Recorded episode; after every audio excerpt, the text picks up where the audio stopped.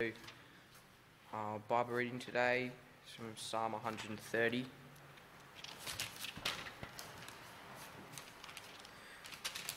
It says, Out of the depths I cry to you, O Lord. O Lord, hear my voice. Let your ears be attentive to the voice of my pleas for mercy. If you, O Lord, should mark iniquities, O Lord, who could stand? But with you there is forgiveness, that you may be feared. I wait for the Lord, my soul waits, and in his word I hope. My soul waits for the Lord, more than watchmen for the morning, more than watchmen for the morning. O Israel, hope in the Lord, for with the Lord there is steadfast love, and with him is plentiful redemption, and he will redeem Israel from all his iniquities. So far, the reading. Thanks for that, Alex.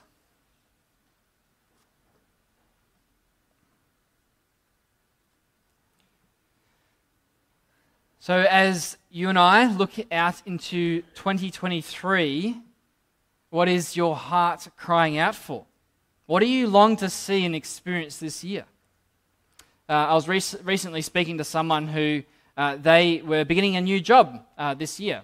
They uh, were hoping to start this new role that would be different to the one that they uh, were currently doing at the time, uh, which was going to be a lot more suitable to their family, who would no longer have to work late nights but could work during the day, and that would suit his family situation. And, and actually, this job would provide for him a bit of a fresh start, really, something to give a go, a different career path. And uh, I guess that's something I can relate to as well, having begin myself a new role in 2023. Now, of course, not all of us are beginning new jobs this year, uh, but all of us here today will have our perhaps our own outlook, our own unique thoughts and perspectives on what the year ahead might look like. Are you feeling positive about the year ahead? Or are you maybe even hesitant, apprehensive? Maybe even this morning you come downcast, depressed, thinking about the year ahead. If I think about the last few years uh, for us as a nation, as a people, it's certainly been a little bit rocky. I think you'd agree with me, to say the least, whether it's coming out of COVID lockdowns, illnesses, the economic woes and troubles, floods, the war in Ukraine and the many tremors that that has sent throughout the world. Maybe for you this morning, as you think of the year ahead, maybe you're just kind of hoping for a bit of a, a quieter year, one that is free from any significant issues or troubles. Or maybe you're here this morning and you're actually a bit more on the front foot. You're actually kind of upbeat. You have your own, uh, a bit of drive about you, some goals, some aspirations for 2023. Maybe you want to start a new line of study or a course. Maybe you wish to go exploring some new places that you haven't been to before, a house to buy or rent, maybe starting your own business. Maybe you actually have some personal faith goals where you want to go that next step with, with God and, and grow deeper in your faith and in serving Him this year. As we come to Psalm 130 this morning, we find that there is a specific hope that our psalmist is, is longing for, something that he wants to share with us, want, wants, to, wants us to have the same hope and aspiration as we think of the future and look to the future. Well, what is this hope? What is this thing that he wants us to experience with him? Well, verse right at the end of our psalm, verses 7 and 8, comes and tells us it's he has this hope in the Lord and his redemption. As we consider God's redemption this morning for a few moments uh, and think about uh, that in light of the message of the Bible as a whole, what we find is it's a redemption that far exceeds any earthly redemption or, or thing that we might hope for as we look to the future. And for us to begin to experience this redemption for ourselves and, and have a hope in it, there are three things that we're going to learn from our psalm this morning that the psalmist really wants us to know about this redemption. And so let's just dive into that this, this morning. I, I encourage you to keep your Bibles open as we come through this, read through this psalm together. Uh, and the first is this he, he wants us to understand that it's a redemption that you and I need. And has a need of spiritual freedom at its very core.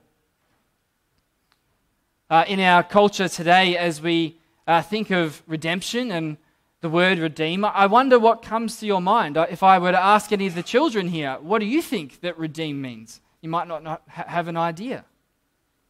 Uh, in our culture today, I think maybe one thing that at least comes to my mind is redeeming a gift voucher or a gift card, where you exchange uh, the value on your card for some goods or services. Or maybe you think of the idea of redeeming yourself. Maybe that comes to mind. Maybe you know someone who has had to kind of try and make up for some past failure or mistake that they've made in the past. Maybe you're here today being that one person, feeling that you've made a big mistake and you're just trying to make up for it somehow. You're wanting to redeem yourself. Or maybe you think of experiencing redemption in the sense of being set free from something. Like a prisoner who is redeemed out of prison, being set free from their imprisonment. Well, all these things together, some ways, do actually relate to the biblical idea of redemption. But perhaps that last one is, is most helpful, where the biblical idea of redemption speaks of its own kind of freedom. And according to our psalm this morning, most centrally, centrally, the freedom from the guilt of sin that hangs over humanity. We see this in the opening verses of our psalm. It says, the psalmist cries out, he says, Out of the depths I cry to you, O Lord. Let your ears be attentive to the voice of my pleas for mercy. Why was the psalmist crying out so desperately like this? Well, we read on, we find out. He says, If you, O Lord, should mark iniquities, oh Lord, who could stand? But with you there is forgiveness of sins. Here, the psalmist knows deep down themselves to be a sinner in need of mercy and forgiveness. And he desperately wants to be free from that burden and the condemnation that his sin brings upon him. As we look out into our world today, the idea and the human felt need of freedom, I would say, is very, very widely felt. It's a desire that we all have in some shape or form. I think there's a deep desire in our culture to be freed, to be set free from various things. Maybe it's the freedom from hurtful or toxic relationships that are negatively impacting your life. Uh, we hear often of the idea of getting financial freedom from overbearing debt or getting out of the rat race certainly a concern for many with rising interest rates this year that don't seem to be stopping anytime soon. Maybe it's freedom from a stressful job or a work colleague or a boss who mistreats you. Maybe it's freedom from health issues or illnesses that you're facing. Uh, I've often heard over the last few years the constant thought that mental health struggles, anxiety, depression, and the like is rampant in our community today. And there is also a, uh, a notion of freedom amongst some who want to be free from our faith heritage as a nation, freed from the constraints and shackles of religion and any traditional beliefs of morality. For some people, that, that, that feels like a shackle. Well, whatever it is for each of us here today, the reality is that in all, all of us, I think, can relate to this idea of, of wanting to be free and that feeling. And our psalm, though, r- reminds us that all these things that we might feel and want freedom from are actually symptoms of a much deeper imprisonment and thing that we need freedom from. And that is our imprisonment to sin. And it's not until the Holy Spirit comes and pricks the human heart that you become aware of this deeper need. A need to be freed from indwelling sin and what this sin means between you and your Creator. Not until the Holy Spirit makes you aware that you need to be washed on the inside out, made pure and right again, and to be made worthy to stand again before your Creator and a holy God. If you, O Lord, should mark iniquities, O Lord, who could stand, says the psalmist. This is what the psalm is getting at. The point is, humanity in our sin, we're not worthy to stand before God. The referee is, metaphorically speaking, has blown the whistle and said, Get off the field, you're out. Scripture makes it clear time and time again that ever since the fall in Genesis 3, it's in our, in our very nature to rebel against God and his ways. In a sense, then, true spiritual freedom can be described uh, not as being free to be yourself, as our culture tells us, but rather being free from being our true selves, if that makes sense. That is, being free from our true sinful selves. I wonder if you are here today having experienced this for yourself, really coming to terms with that burden of sin, where your heart has truly been convicted by the Holy Spirit of that weight of sin. Uh, I once read once, I can't remember where, of a story uh, of a young person who was quipping against uh, an evangelist, saying to the evangelist, What is the weight of my sin? Is it one kilo, 10 kilos, 100 kilos? But I don't feel the weight of my sin. How can I be sinful? To this, the evangelist replied, saying, If you place 400 kilos on a corpse, tell me, will that dead body feel the weight? The youth replied, Well, no, because it's dead. So the evangelist sa- said, So it is with every person who is dead in sin without Jesus. They can't sense the weight of sin because they are spiritually dead. When we are made alive unto Christ and know Him, we also are made aware of our sin by the Holy Spirit. The road to experiencing God's redemption begins with coming to terms with the, our true need for the forgiveness of sins. This certainly relates to every believer, too, for us this morning.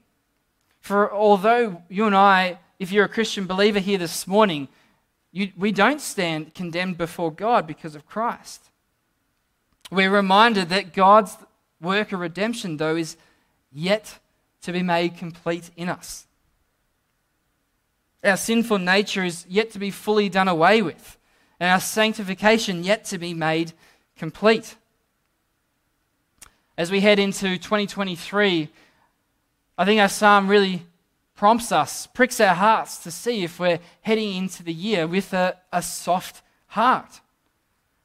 Do not harden your hearts, we read earlier from Psalm 95. So, uh, is, uh, let me just ask you this morning is your heart soft to the Lord's work in you? Are you cold to God's mercy and grace? I mean, if you are, that's a, that's a perilous position to be heading in and being in? Will you head into 2023 open to God working in you? Or are you resistant to his ongoing work of restoration? I think anything, if anything, our psalm teaches us a real attitude, I, I think, of the Christian life, of, of having a humble and contrite heart before God. That, that should just be something that's rampant amongst God's people, an attitude of always setting ourselves before God uh, with the right attitude. And, and we see that right in our psalm. The second thing that we learn from our psalm about redemption and, our, uh, and, and about experiencing for ourselves is this for God's people. Not only is it a redemption that we need, but it's a redemption. That's the second point that I want to explore with us from our psalm this morning. For it is our redemption that is secured for us through Christ.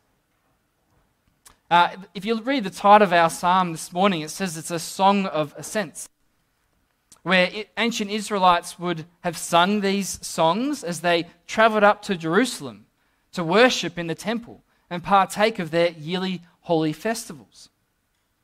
And verse 5 and 6, we read there, we see this uh, expression of this future hope and deep longing that these Israelites would have had for God's coming redemption found in the promises found in Scripture.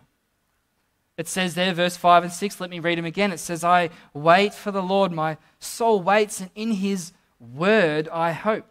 My soul waits for the Lord more than watchmen for the morning, more than watchmen for the morning. At the time of writing, Israel had already somewhat experienced what it was like to be redeemed. The most primary example of this is the Exodus account, where Israel was saved from out of Egypt.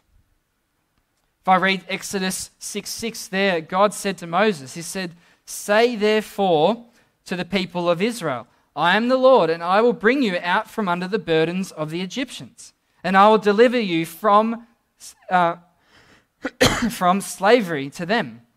And I will redeem you with an outstretched arm and with great acts of judgment. Further on in Israel's history, uh, because of their stubborn sin, Israel were cast off into exile uh, by the Assyrian and Babylonian empires to the north. And once again, Israel, after that, experienced somewhat of a redemption, where 70 years later, these exiles returned once again to the land and rebuilt the nation. But their redemption from sin was still yet to be fully theirs. Our psalm paints then a picture of waiting like a watchman. This imagery of a watchman relates to a guard who is on duty at night. Maybe we think of a, a security guard uh, in modern day terms who is doing night duty. Where these guards in ancient times would sit up on their high towers and look out over the city wall into the night, looking out for any danger that's coming towards the city. Maybe there's a, a, a, foreign army coming to overthrow the city, and they're watching out for any dangers that are on the horizon. These watchmen simply longed to see the dawn come because they knew that the danger of night was over. What was long hoped for by Israel, though, is now a present reality for believers. 2,000 years ago, there was a much more triumphant morning that dawned, that changed everything for God's people. Much more than the relief felt by these watchmen on duty that morning, or even the joy of a new morning for us today, and starting the dawn of a new year. For this day, 2,000 years ago, was the day where our hope became realized and our redemption secured.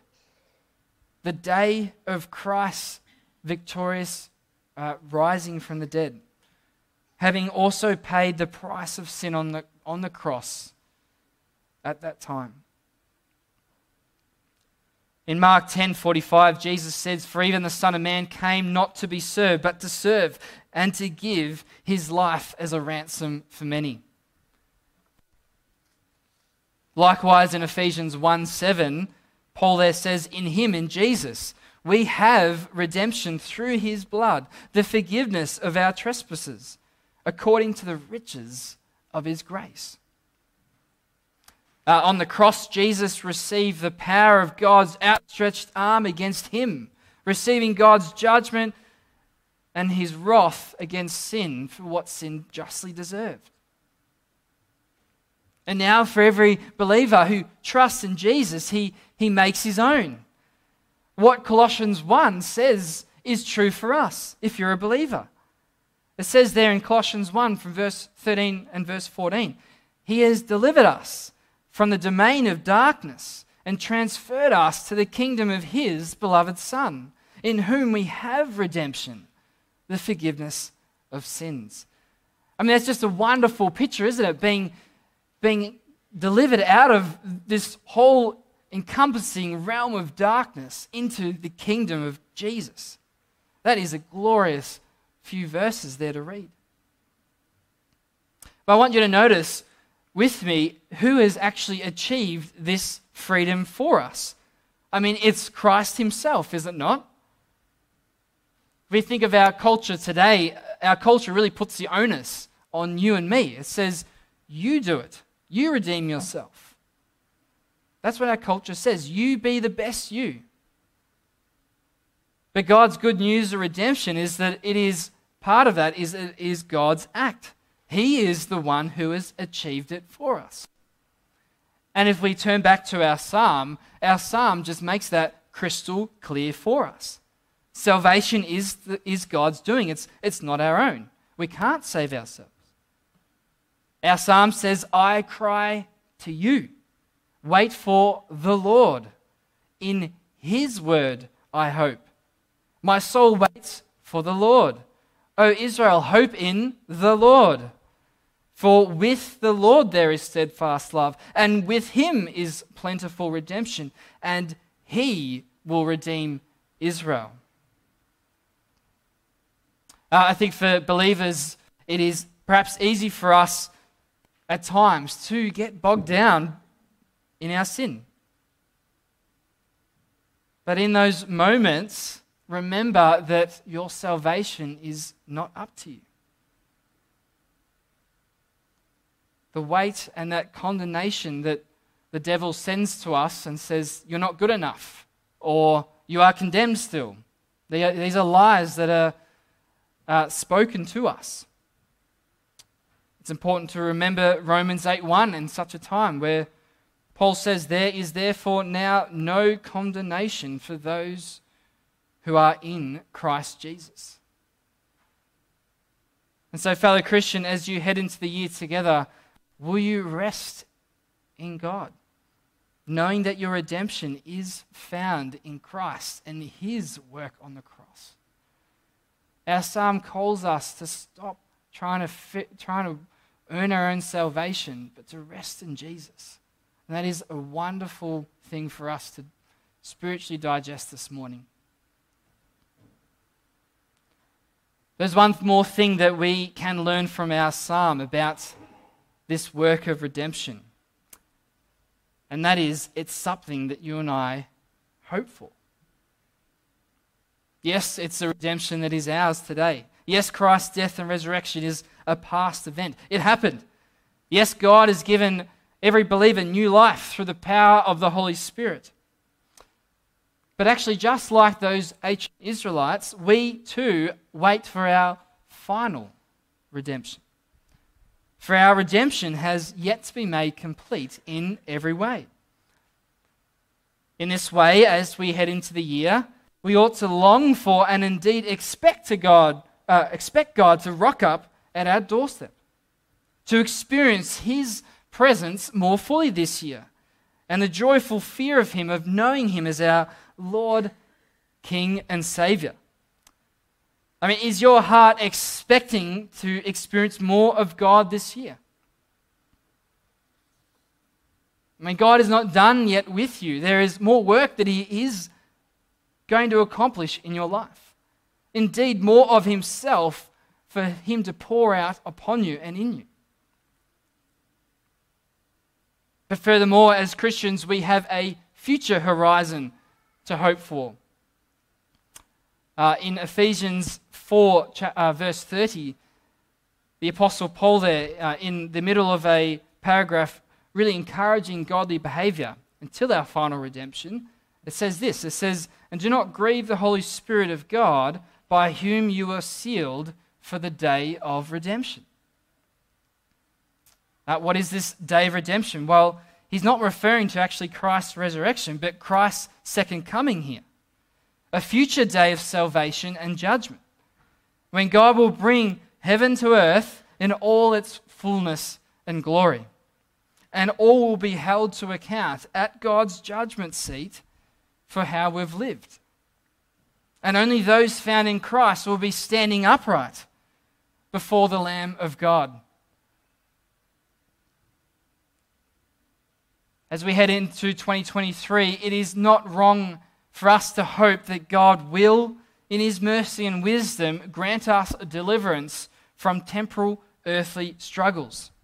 So often, uh, Israel, uh, like Israel, who were freed from physical slavery, God can and often does free you and I from earthly struggles. You might think of King David. How many times was King David saved out of King Saul's hand? Or even Jesus himself, before he went to the cross, there were often times where he was saved from the persecution of the crowds. He could just slip through the crowds because it wasn't yet his time.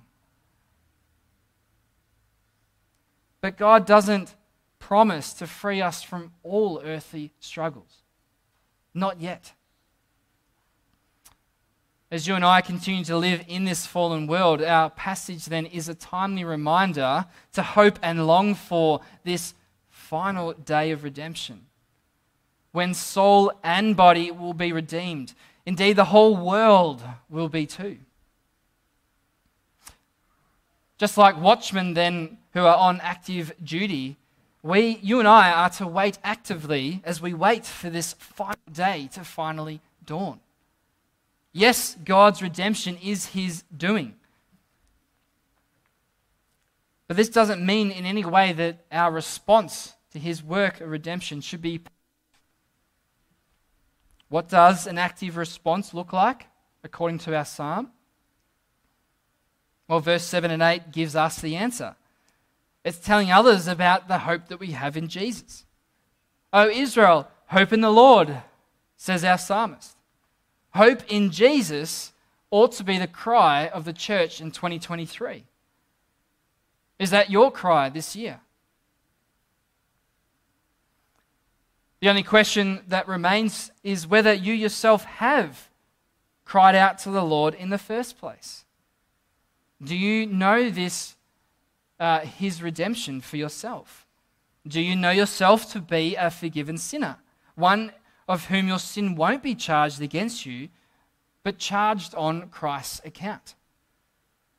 Have you come to the end of yourself being willing to throw your lot in with Jesus, to give up your sinful life and turn to Jesus for the forgiveness of sins? Is your heart soft and humble, willing to recognize your need for His mercy and to cry out to Him this morning? I pray that you might. Amen. Let me pray. Uh, Heavenly Father, it is such a privilege, Father, for us to be counted amongst your sheep, to be counted amongst those that you have redeemed out of slavery, from slavery to our sins, slavery to sinful ways, and, and actually a life that is cut off from you. That you went to the nth degree to save us, to redeem us. Father, may our hearts be warm to that this morning. And may that actually encourage us that as we head into 2023, whatever the future holds, we can hope in this. This is a rock solid hope, this hope of redemption that you will work in us. And indeed, redeem all things one day for your glory. Father, I pray, Lord, that if there's anyone amongst us who uh, isn't a Christian yet, doesn't believe in Jesus, that indeed, Holy Spirit, would you graciously work in their hearts? Would they come to understand and see their great need for mercy and forgiveness? Father, would you graciously show them your ways and point them to you? And Father, for those of us, Lord, who are struggling with perhaps even really difficult temporal earthly struggles that feel like they are trapping us and weighing us down, Lord. Father, if it is your will, we pray that you would set us free from these things too. But if you're in your mercy and your wisdom, Lord, the answer is no. Father, may we have a hope that is from you, knowing that one day it is a yes. That all things one day will be made right. And Lord, may we as people then shine with this hope of redemption, and then that others around us, as we go about our lives, would see that there is something different about us. Our outlook is rock solid because of our hope in Jesus. Now, may that so naturally come out of us that others see their own need for the gospel and the joy of what it is to know you as our God and Redeemer. We pray this in Jesus' name. Amen.